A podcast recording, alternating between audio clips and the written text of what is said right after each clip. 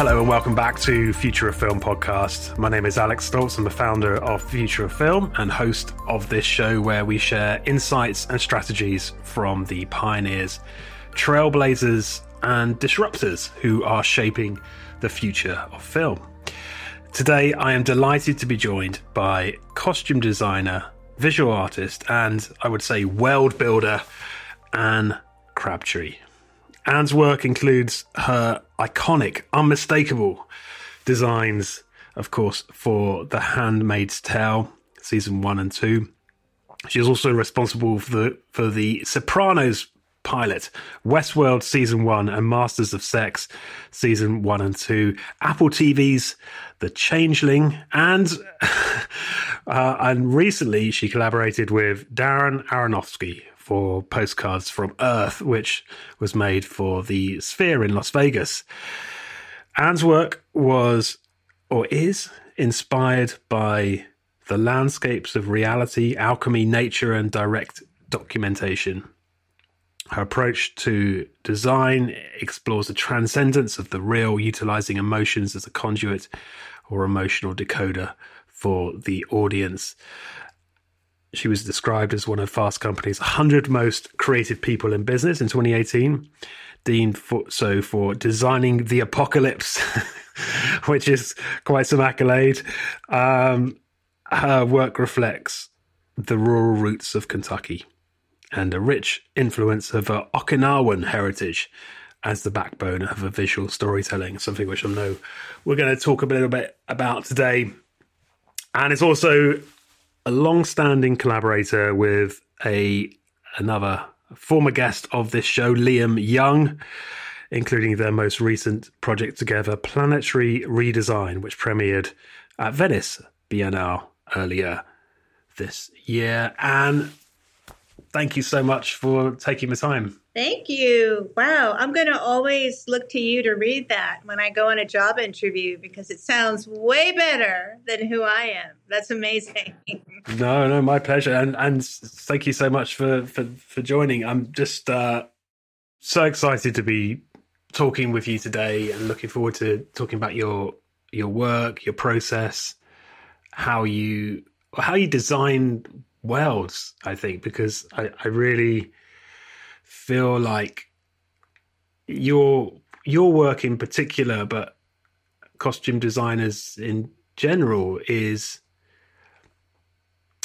so it's so critical, right, for creating the world of a story, creating the world of a film, and yeah, as I, as I mentioned, you know, something like the Handmaid's Tale, so iconic, so in in instrumental in terms of taking people into that space, into that um, reality. Um, but yeah, I'd love. I mean, how do you approach a, a new project like that? And I mean, it, it, you know, maybe using one example or or just generally, how how does it work? I can only say what works uh, and doesn't work for me, and I think, you know, when when the birth of world building happened, let's say in TV land, the two weren't quite symbiotic. You know, they it, it, they just didn't go together because TV is finite, but the stories kept getting bigger and better and bigger. The operative word is bigger. And I think for me, my mind always thinks hopefully, but but generally quite expansively. I, am more drawn to that bigger, uh, not big physically, but big energetically and and thought provoking wise. And so, you know, over over the years, I think a lot of costume designers, a lot of creators have uh, looked to kind of edit their work ahead of time uh, for budgets, and so in something like uh, The Handmaid's Tale or Westworld, or even Liam Young's uh, projects that I do with him, you know, I tend to not think about the harness, not think about any barriers, borders, uh, chains because when you do, you're already self editing. And so if I approach a script, I just think about the possibilities now and I read it once as a story and then I break it down per character and I turn myself into each of those characters. So it's it's quite a process.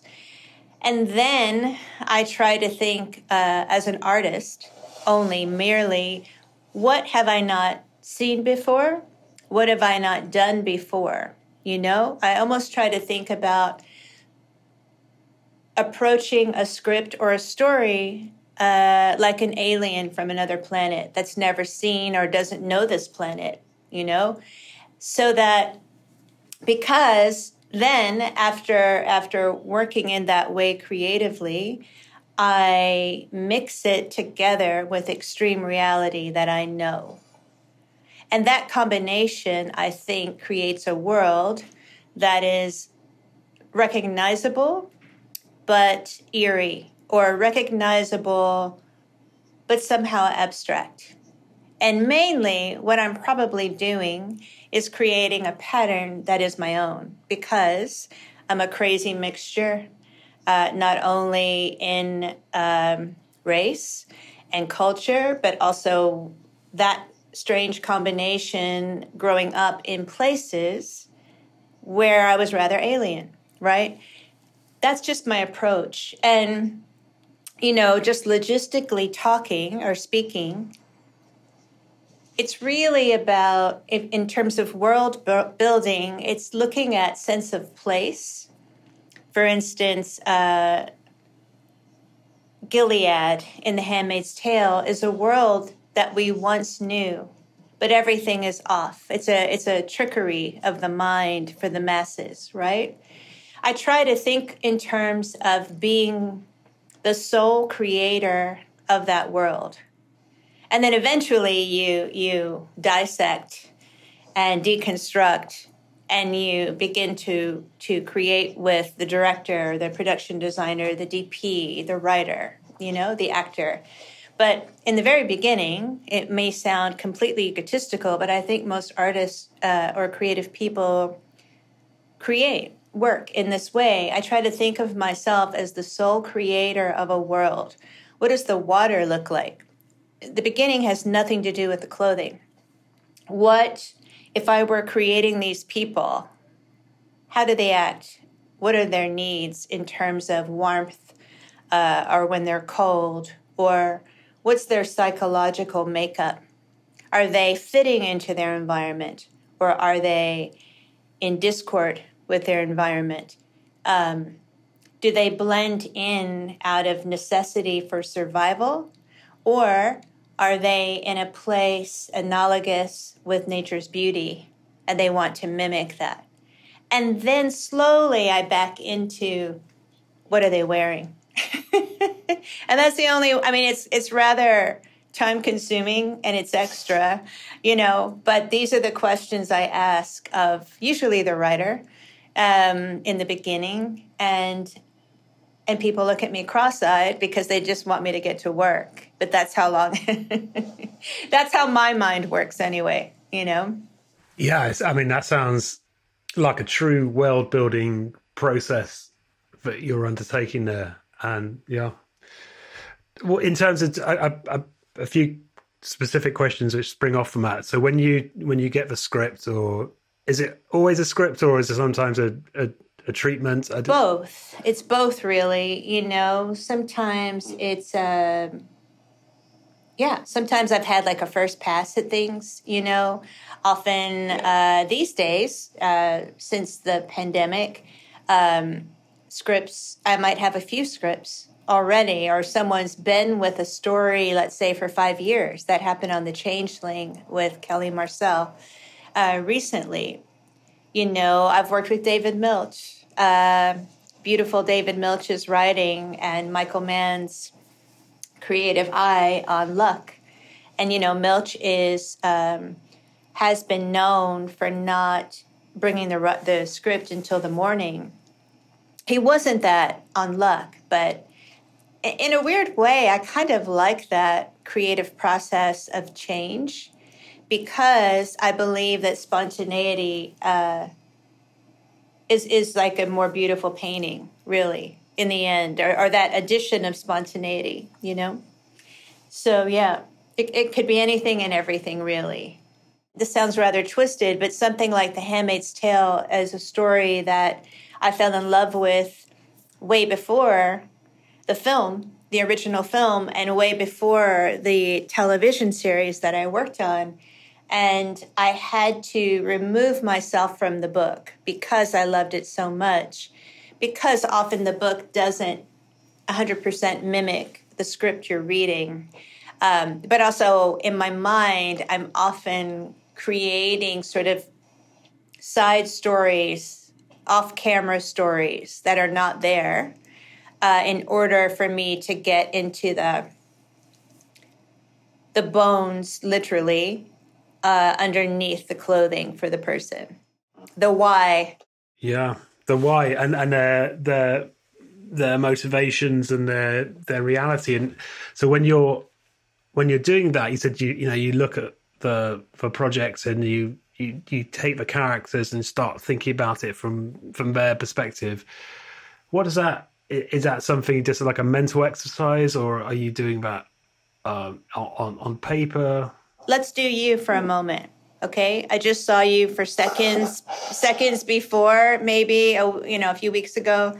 But to just, if I were given like five minutes, don't straighten your hair, but five minutes, you know, look at Alex and tell me who he is without knowing anything. My mind would say he wants to be rooted to the ground because he's wearing black. His his everything is black on top of Alex. His glasses, his his uh, earphones, his jacket, uh, but his hair is askew. And the black weighs him down a bit because he's creative. His hair is askew, and um, he wants to have weight and focus that's who I would say Alex is as a character until I know further. You know, it's just like an immediate, I mean, not to be weird, but I'm parts, not part, I'm psychic. And so that that is kind of a blessing and a bane, right? Because you don't want to think, oh, I know everything about you, because I don't. But I do have ideas visually when I see the actor or when I read who the person might be on, on the page. Interesting. Uh, what, what, if I was to tell you this was actually navy blue? Would that? Oh, can't see because I can uh, only see this, and yeah. it's dark from above. Oh, no, I see it. It's, oh, it's a beautiful dark blue. Against, okay. You have to hold against the, the, sort of a different color, don't you? To uh, I see it, and once in a while, I'll see the painting in the back with blue. Yeah. Anyway. Okay. I'm fired. I'm fired from the first exercise.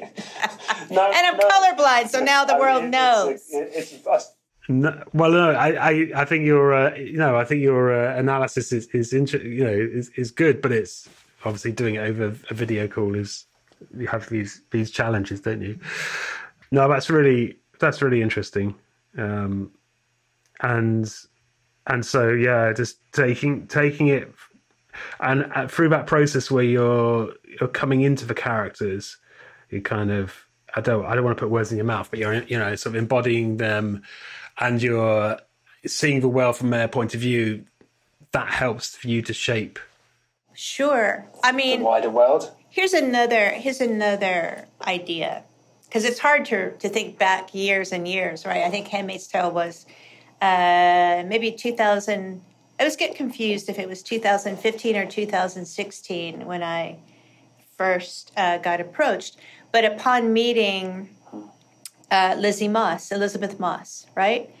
She's had countless roles, and her beautiful uh, strength, I think, is she disappears into the role each time, right? So I did not know her, and I was meeting her in a hotel room that I had staged oddly without even realizing to, to look like a set before it ever happened and I took out all the furniture in a hotel room, blah, blah, blah. But I knew that she had studied dance, right?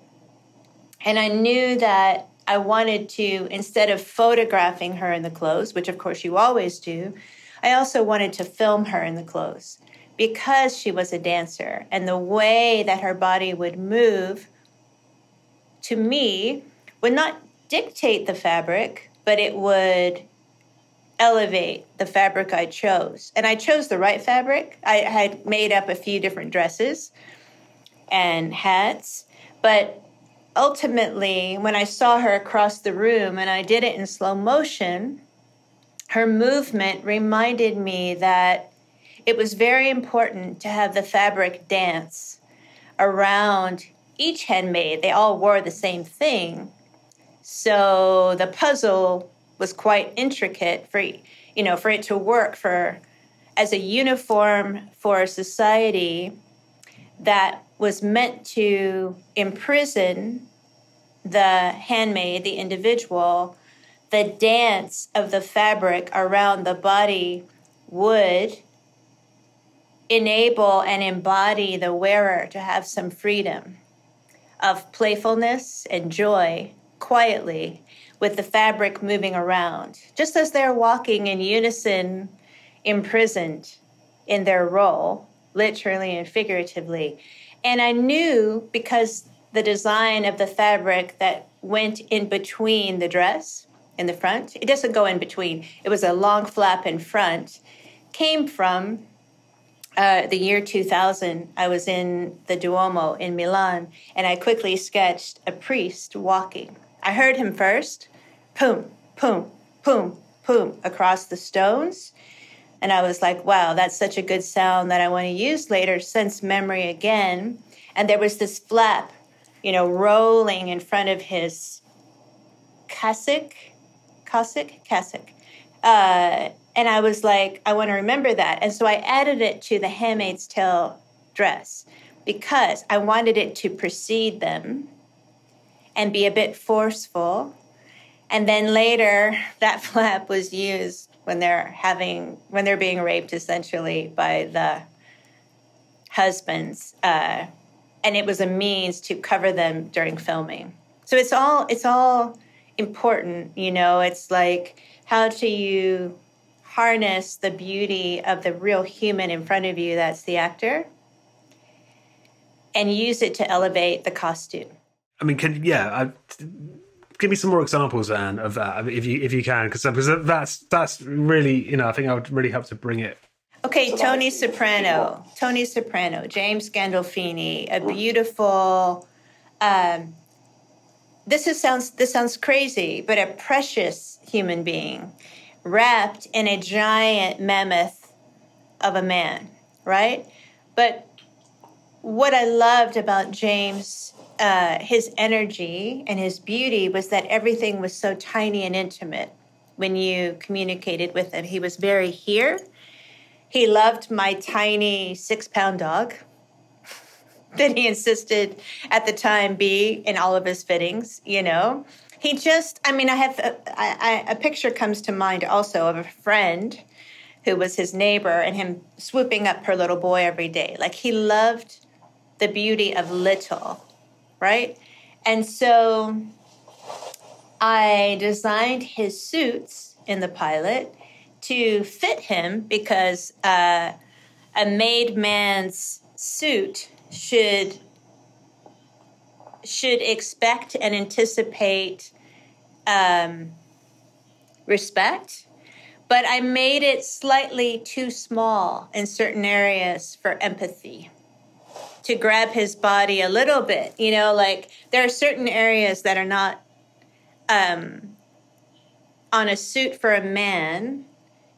And you can see this in in sportscasters. I always I don't know anything about sports, but I've watched those sportscasters speaking and they've spent so much money on their suits and they're big guys and they always look terrible you know like what is it like nobody can get it and i thought maybe it's by design because we're meant to have empathy for these giants of people that are pretty much demigods of sports right i gave a little like i mean i'm wearing a giant men's jacket now but it's like i made things a little tight here and in my mind, I'm like, he's always wrapping his arms around people. He wants to love people, even though he has to kill them.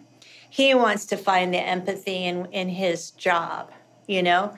And um, I made his color serene. Like I remember there was a greenness to his suits, and I made his robe white because I wanted a kind of cleansing palette at that point in the story, and it was a it was a mental moment that he was explaining to let's say Dr. Melfi, right?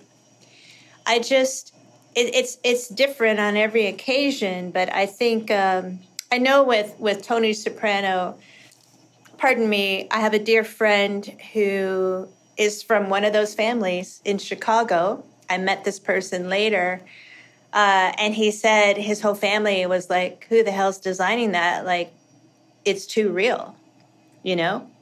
Uh, ultimately, after the pilot, they went a little further, like bigger with the costumes, which I can do. It's not something I like to do. You know, I like to have kind of documentary truth mixed with uh, not fantasy, but just uh, expansion inwardly, not outwardly, if that makes any sense. Mm.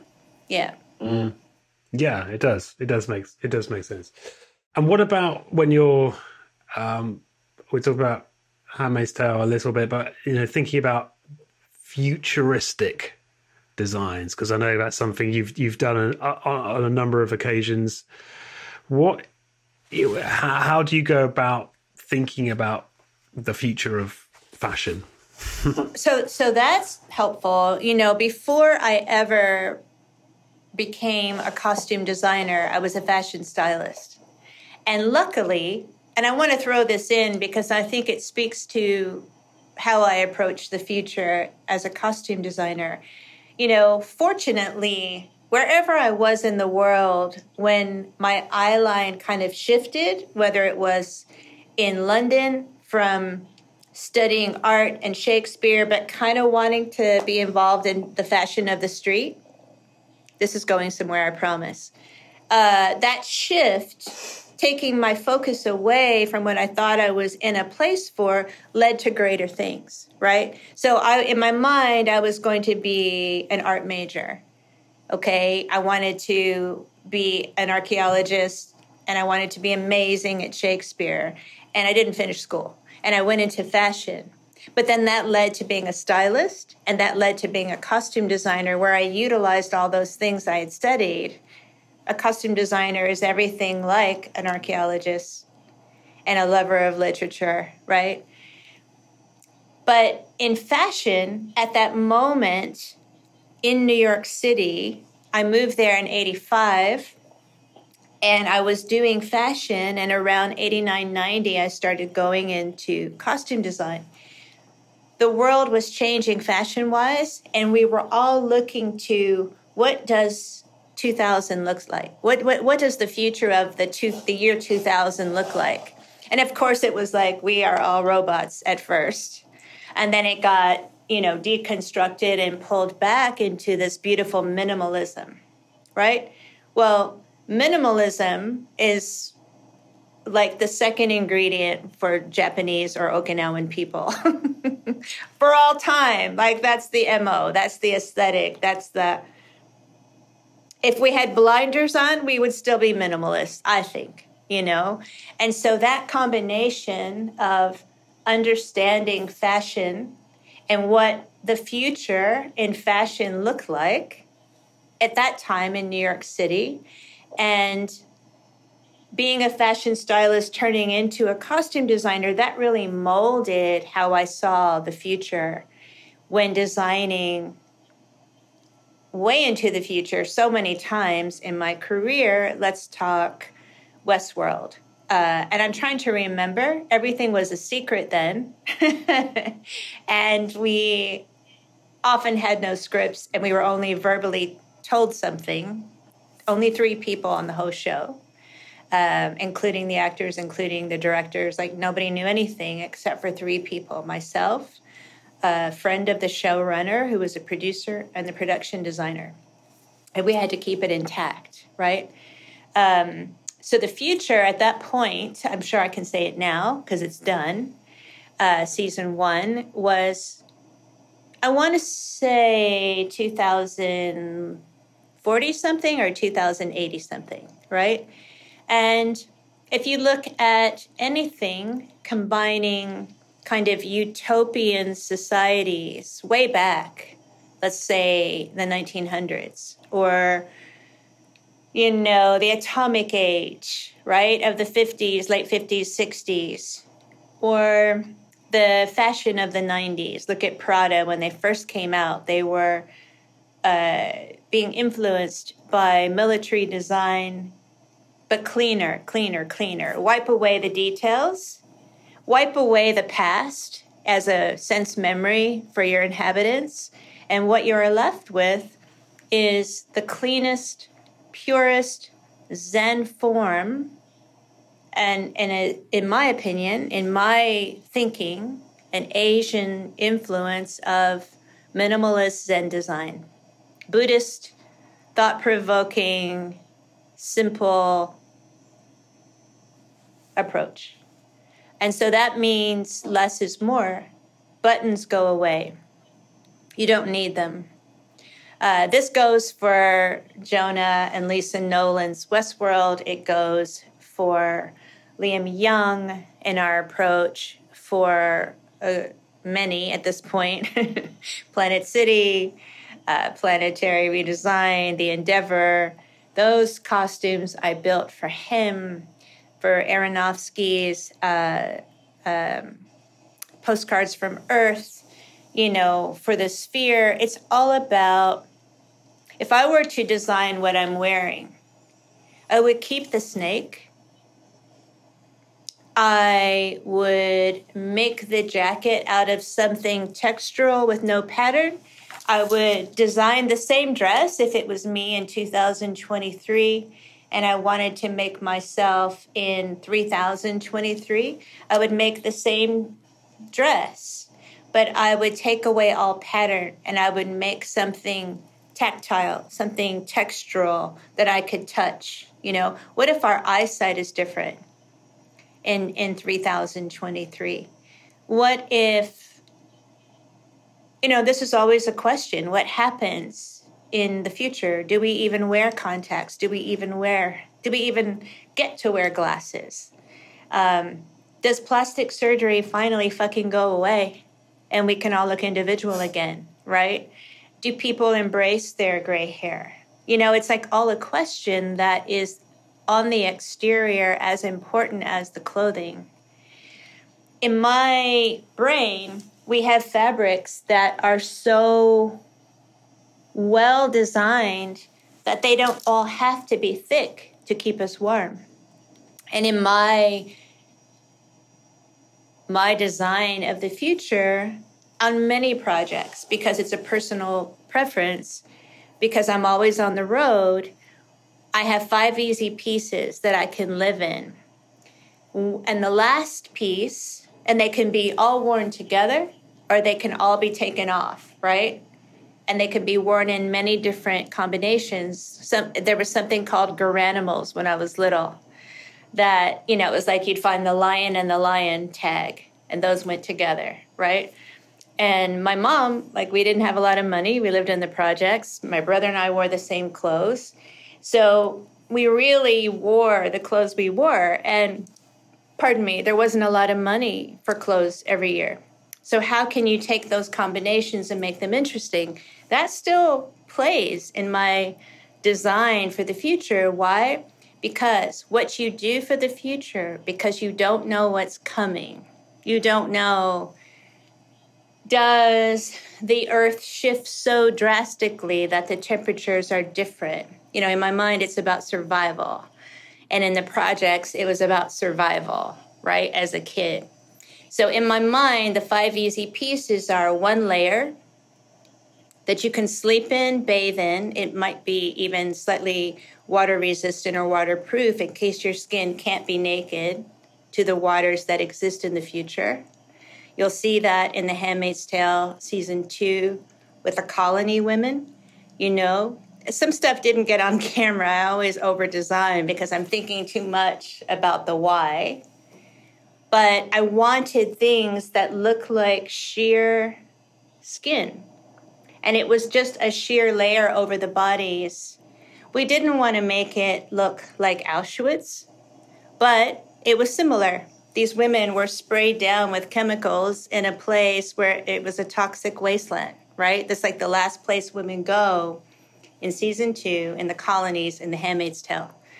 Um, so, because my mother is from Okinawa, a place where World War II started. And I grew up with her best friend, Aiko, here in Kentucky, uh, who went through the bombing at Hiroshima. She was outside and she had uh, leukemia, but she also had a strange thing she would show me her wound. Even she, she, was, she was a little girl uh, when the world's words pardon me, war started, but I think she was trying to show me what war does to people. So she would show me her wound. The skin or sheer fabric in The Handmaid's Tale season two, The Colony Women, was a reminder of Aiko's injuries in World War II. It's a layer of skin that looks like it's falling off when wet. The last piece of the five easy pieces is a coat. And this happened in the last show called The Changeling, a coat that one wears as a coat, also uses as a blanket, and can be sort of utilized as a tent with a rope in the woods if you're having to live in the woods. So if you look at Emma's cape or cloak in The Changeling, um, basically that's a carapace for living in as well if you have to live in the woods. This is all sort of there's a through line here right? Okay. Wow. Yeah. It's fascinating. As yeah. i said stories in the round. I can't speak any other way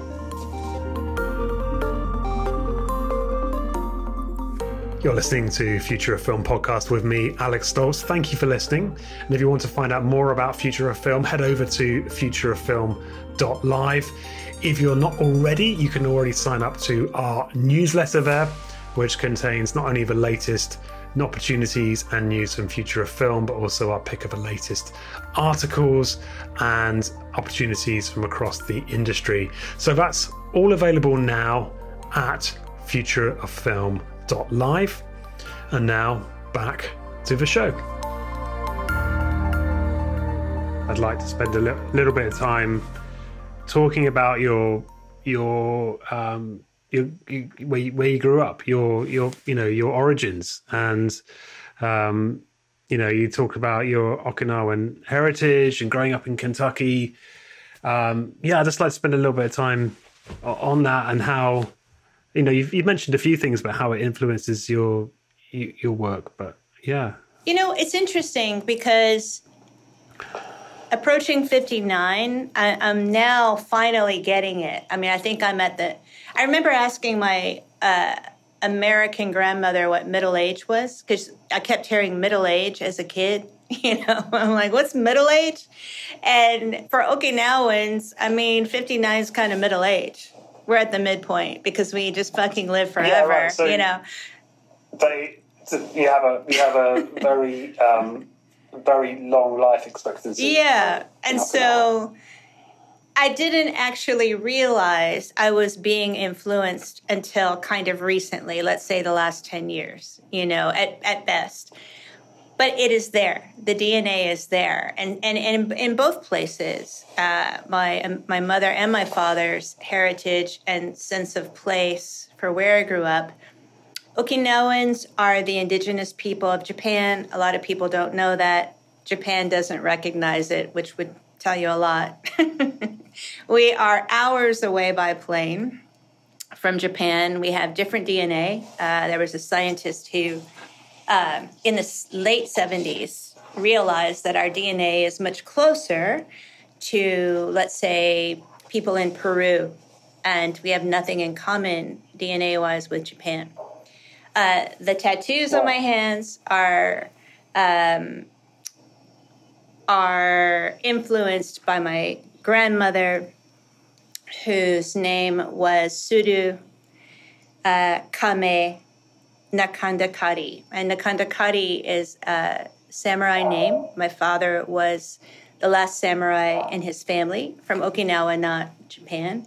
And, you know, there's a grace and a, a life approach that happens, whether it's just living, whether it's making art and being creative, or whether it's um, it's a way of life, right? If you think about a samurai's way of life, life of the kame, it's approaching your life in a certain way. You don't think about that when you're like three years old, but I realized my mother slowly. My mother married an American man, Charles. Um, they met in Okinawa. She really wanted to be an American. She studied English. She was a librarian to be around books. Uh, but in, inherently, she was always Okinawan. So my father, you know, I'm basically um, an army brat without the brat. So my father went off. We stayed in Kentucky. But my mother was teaching us about Shinto without even speaking about it. We would go to a tree uh, we lived in the projects, Lawndale Apartments. They're still there. Um, and we would put our hands on the tree and ask for help, like whatever it was, you know. Well, Okinawans believe in a myriad of nature spirits. It's not a religion. Shinto is a way of life that's basically who I am. And it took uh, an ex boyfriend who's a dear friend to explain. He's like, you are split. You know, you are English, you're you are American and uh, Okinawan, and you are Christian because I grew up in the Episcopal Church, which is from the Church of England. But you're also Buddhist and Shinto, like you just are. And Shinto was the closest. So that's the kind of alien thing I mentioned early on. It's having these components as a way of life in rural Kentucky uh, that have shaped me. Sort of, what's the name of the book? I remember working with Anthony Hopkins, uh, Sir Anthony Hopkins, Tony, on Westworld, and he was reading Stranger in a Strange Land. And that's a book that my mom and dad read. It was always around this paperback. And I was like, hey, my, my dad always had that. My mom always had that. And it's one of his favorite books. He was rereading it.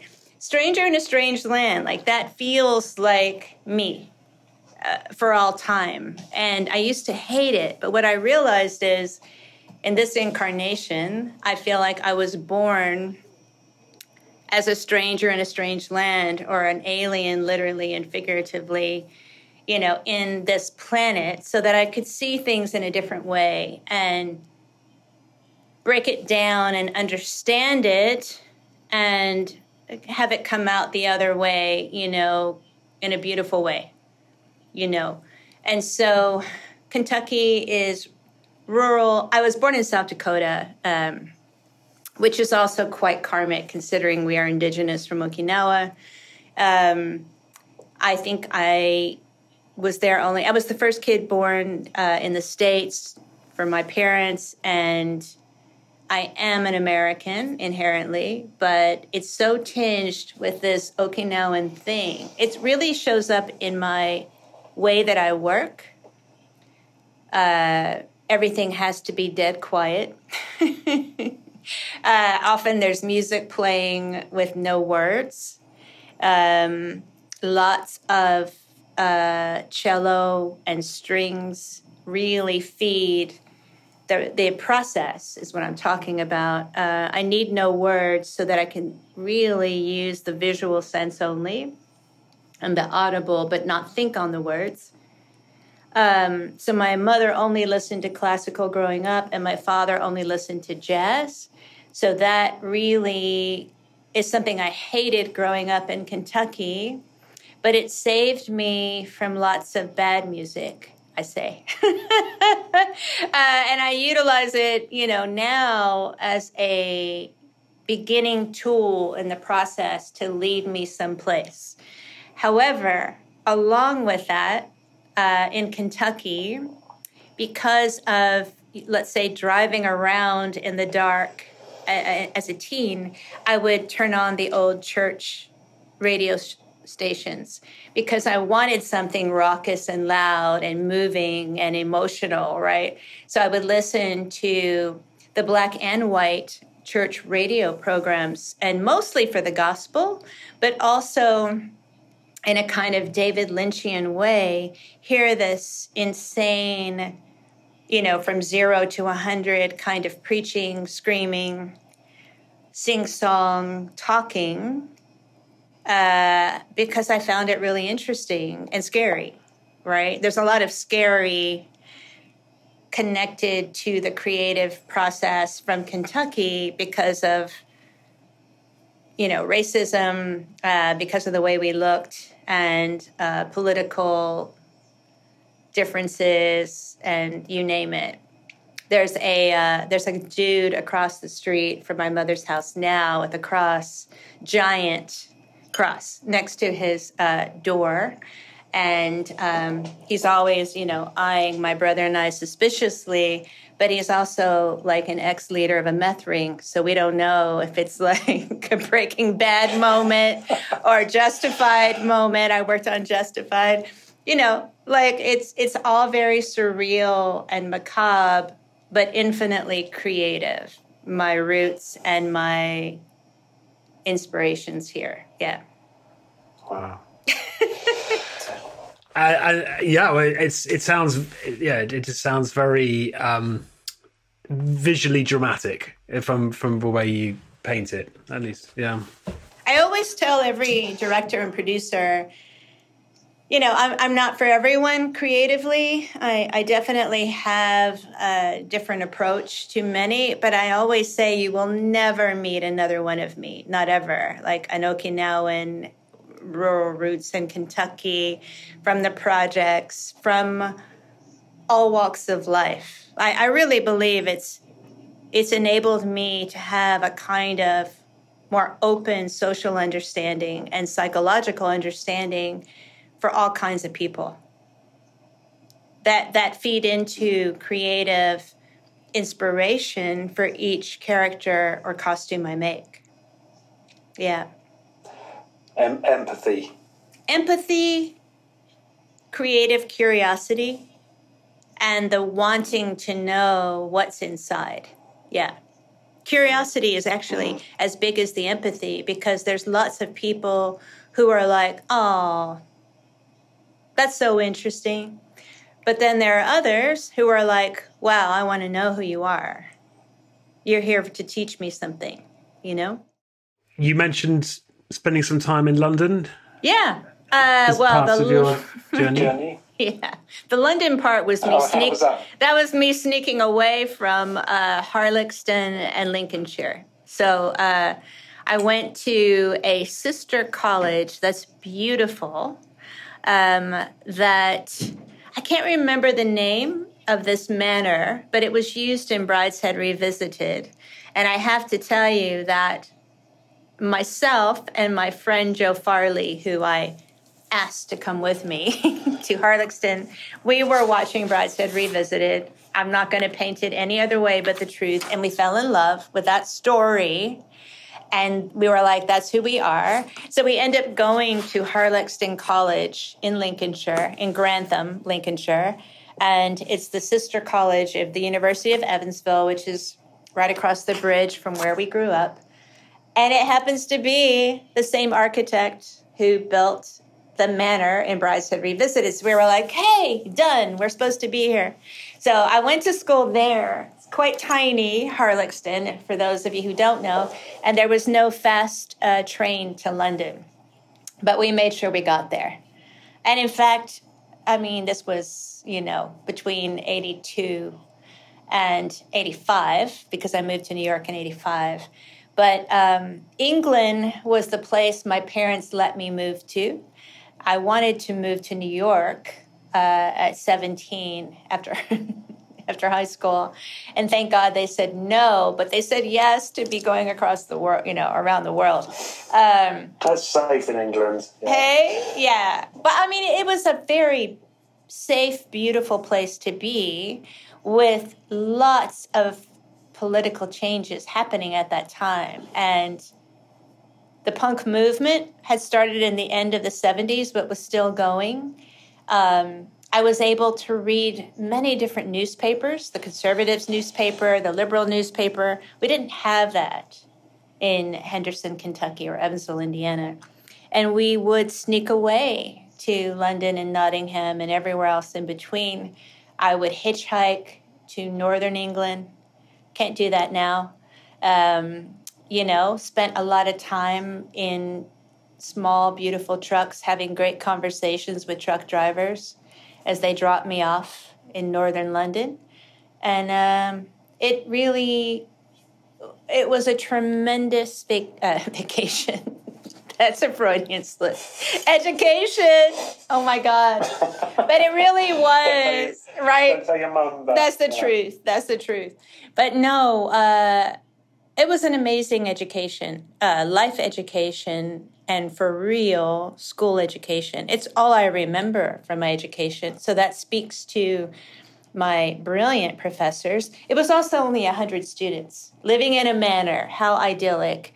Being taught by the likes Where, of where is this place? It sounds, Grantham, Grantham, it sounds incredible. Lincolnshire.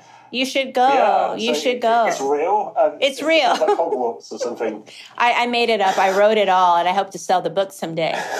no, it's still there, and it's fantastic, and it's fantastically haunted. I was taught art history by Lady Wedgwood. You know, I was taught Shakespeare by I can't remember. I was taught theater by an amazing dude from Liverpool. I mean, it couldn't have been better, you know. And we were friends with our teachers. I think that was the education that remained because it was so beautifully open. It was just like a and there were only 10% Americans. So we were literally surrounded by students. It was like the UN for college and I love that. I love that. It it has stayed with me. It's a part of my approach to design. That sort of punk street fashion element. It, it has definitely stayed with me uh, in my approach to design. Education, right? It's just um, It's everything. so important. Yeah.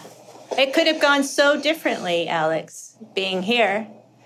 And uh, I mean, while I went to the Univer- University of Evansville first, education for a kid from the projects, it was everything. It led me to where I am now. I want to talk about. We're going to fast forward a few years now to your most recent collaboration with Darren Aronofsky. Tell me about how that came about and the the process on that one.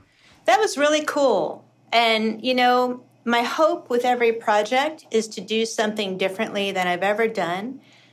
And the cherry on top is if the the process is also different than anything I've ever done. And certainly I could say both for postcards from Earth with Darren. So he is you know, there's like quiet moments when you're by yourself driving or driving cross country, and you always think of the list. The list is where I'd like to go on Earth, um, who I'd like to work with, uh, creative projects I'd like to do myself. Well, he's been on the list for quite some time.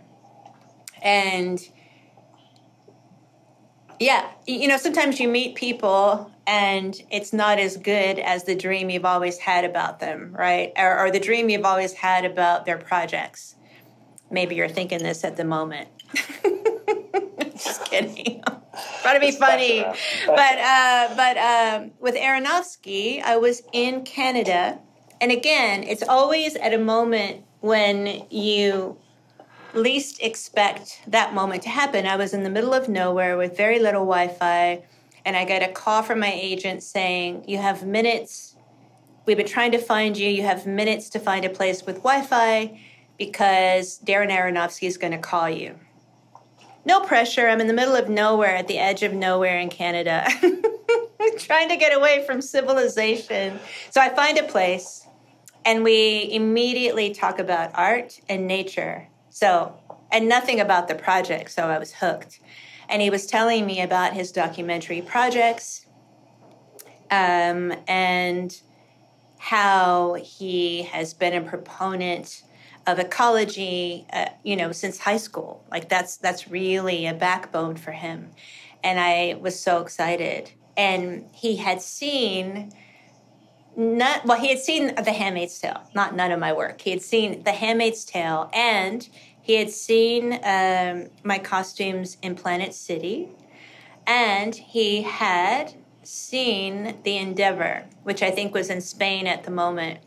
Two, two projects by Liam Young, and that excited me because I always wanted to be an artist and never planned on being a costume designer. So that beautiful combination of one of my favorite directors and writers and him seeing me as an artist and not as a costume designer, I was I was already in. And then he started talking about whales, which whales are a huge inspiration for me. Uh, ever since the 70s or, or before, um, Whales and Dolphins. One of my favorite films was Day of the Dolphin with George C. Scott and his wife. Um, and I listened to whale songs way back then, but also if I'm doing an abstract project like Invasion, which is about aliens for Apple, and I had been listening to whale songs while designing The Changeling. And that's when he called me. And he said, Would you ever design uh, a futuristic um, free dive suit? I didn't know what free diving was again, not sportive, not uh, strength in me. He goes, Would you ever design a futuristic free dive suit with whales? And I was like, I'm sorry, I can't hear anything else. You just said the word whale. I'm in, whatever you're going to ask me. And then he got excited and was like, Oh, maybe I can have you swim with the whales. And I was like, Forget it. You don't have to pay me. You know, like, who are you? And he said the same thing, which was the highest. He said two things to me that I will never forget. One is, Where have you been all my life? I love everything you've done, and I love your artwork, costume design. And then the second thing was, uh, he kept calling me an artist, and it was the hardest. I think it's the hardest thing for any creative person. To, that's a very difficult word to say. It's almost like a curse word, you know. And um, he said something about real artists always feel fraudulent and he said himself included you know and i was like wow the humility and integrity of this person i mean that's what I, I, said to him i didn't want to scare him but like with you alex i'm at this point in my life i say what i mean and i say what's on my mind and there's barely a filter because I feel like we don't know how much time we have. And I said to him, Darren, I've literally just prayed for you. I prayed for a very intelligent, humane co creator, a director, writer to work with. And here you are fucking showing up. Like, how in the world? That was the last thing I said to him. So that was the conversation to the beginning of Postcards from Earth the cool thing is, I worked uh, away from Darren. You know, like it's funny. Like we're having this conversation. You're in London. I'm in Kentucky. We're on different time frames. Big thoughts, very very far away. While I was in Canada, I was designing for Darren three costumes for a documentary.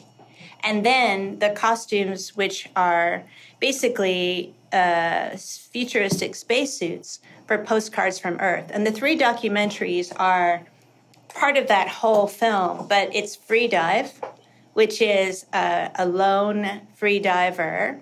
All everything's in all white.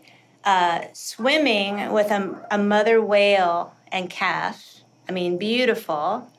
Uh, and they had to, you know, imagine someone who can barely swim having to design a scuba suit built to go with no tank in the deep waters uh, and having to be able to wait for a mother calf and baby to show up. I mean, basically you have to be a magician. You know, like how in the world could I do that? So there was lots of research, lots of pressure, lots of responsibility. And it's not easy to find anything white in terms of sports. Okay, so there was, I had to build things, I had to make things, there was lots of mistakes. And, you know, of course, Darren had just done the whale. And so he loved the idea of a single whale tail. Um, it was really a hard process, but it happened. We did it and it was successful. The next one was Free Climb, which was supposed to be in Sedona, again, all white, red rocks. How in the world? you know, and also it was with Nat- National Geographic. Nat Geo is his other folks that he works with. You know, there's lots of safety rules with each documentary because anything can go wrong. So we're not only designing for the athlete, as they are athletes, uh, for each uh, section of the documentary, we're also designing for their safety person in case they had to jump in. And these are all made to measure suits that have to perform as a life saving device. Having never swam in deep water myself, okay, this is all my brain creatively, but also ingenuity, ingenuity, like figuring out how, the how. So that was one uh, free climbing. I think it got moved to Italy in the end, all white. And then it's funny because I just got sent by Dwayne Fields, who I love, who is the first black uh, adventurer. He's from London. He's Jamaican from London. He always wanted to go to Antarctica. He was like, Why aren't there any black explorers? And he became one. He became that guy. And I love this man because Dwayne Fields, F I E L D S, he actually is teaching young kids um, to go there with his partner. I can't remember who it is, but he sent the behind the scenes photo of him at the highest point. Uh, what is the highest point? It's in Mount, Mount Everest. I guess it is Mount Everest, but it's this very specific uh, pinnacle. Ah, okay. he, he went there, so that's called free ascent. So that's all white as well. And, you know, imagine what people have to wear to stay warm. I had to I had to design all things never having met the athlete. And it had to fit perfectly and it all had to look like the future. Okay? Cut to finally meeting Darren in Los Angeles, where right after the changeling, uh, I flew there and had to design spacesuits for in a kind of origin story, um, all part of the same film for the Sphere. Sphere's opening this past October 6th. Um, and it's kind of an Adam and Eve. I don't want to put words ever into Darren's thing, but it was an origin story uh, and a, a very kind of utopian story of humans now embracing the earth, a scarred earth, and replanting the earth. I'm down, you know, in the way that Liam Young, um, Planet City is a utopian story of humans embracing the earth. Darren's uh, postcards from Earth was too. All of it really difficult. All of it a giant learning curve. I worked with um, a assistant designer in uh, Canada and also in the US, Courtney Mitchell in Canada, Beth Hoppy in um, the US, and uh, Tyron Alcott. I want to say their names because I never get to in uh, Canada, who was my PA. Minimal, tiny team, and then hands all over the world making it happen. They do not make any costumes or any sports clothing in white. Why? It it doesn't make sense. But for Aronofsky, you do what you do and you make miracles happen. And it was all for the love of whales, for real. Mm-hmm. Yeah. Yeah. You can see the whole process. You, been, on my Instagram, I did a whole like Oh, cool. Pay on to the how it all came together, and you'll see like the beautiful mother whale and baby. on my Instagram. What's your Instagram for listeners? Oh, thank you. Hello. It's uh, at, it's easy, Ane Crabtree, A N E, um, for work. And then my farm one, I'm going to say it just as important. I'm proudly a, as much a farmer as I am a costume designer. That is uh, at, I always get confused, at Sanctitaire underscore one, I think. Yeah. Okay. Yeah. We'll put it in the in the show you. notes as well. Um, and this has been great. Um, I could I could literally go on listening to you all day, but um, I, let me. I want to sort of finish off asking about the the the future for you. I feel like my my feeling is that you're you're continually evolving as an artist, and I would definitely use that word to describe you and your work. But where do you where do you see that evolving next? Well, it's an, in the future. yeah, it's an interesting time. You know, uh, everything is precious. I will say precious instead of tenuous. Um, we just have lived through a strike that went on forever. That's why I started my farm, and so the future is a beautiful Zen black hole for the moment in terms of costume design. I'm certain, you know, it's December. I'm sure that January will bring work, and I hope that it's work of merit. And um, we'll see. We'll see in terms of that. For me as an artist, you know, I, I just want to say Postcards from Earth. Another reason why I got involved is that it's a new format. It's technology that was never used before and, and in fact every time i would say to darren like well how is this really going to translate in a you know eight times the size of a football field Right. screen? And he was like wow your guess is as good as mine.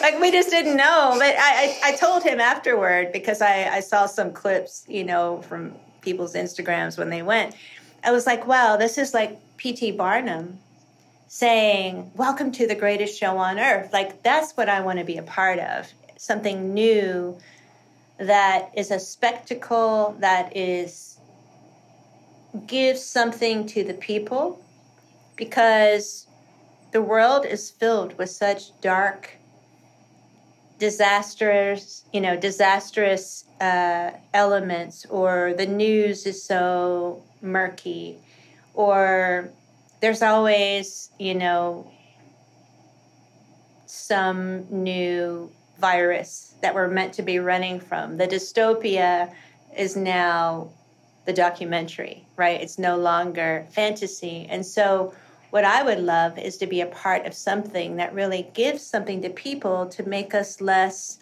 I say us because I include myself, to make us less cynical, to make us more embodied here on earth, to make us more inspired. And so I hope that some of that is with my own work, you know, my own stories that I am telling. And if it can't be purely mine, then I hope it's with creators who see my work as a vehicle to elevate theirs.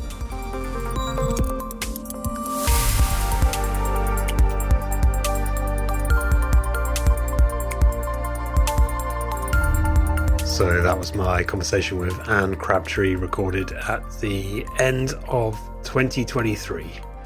So that just leaves me to say thank you again for listening to Future of Film, and I hope to see you back on the podcast very soon.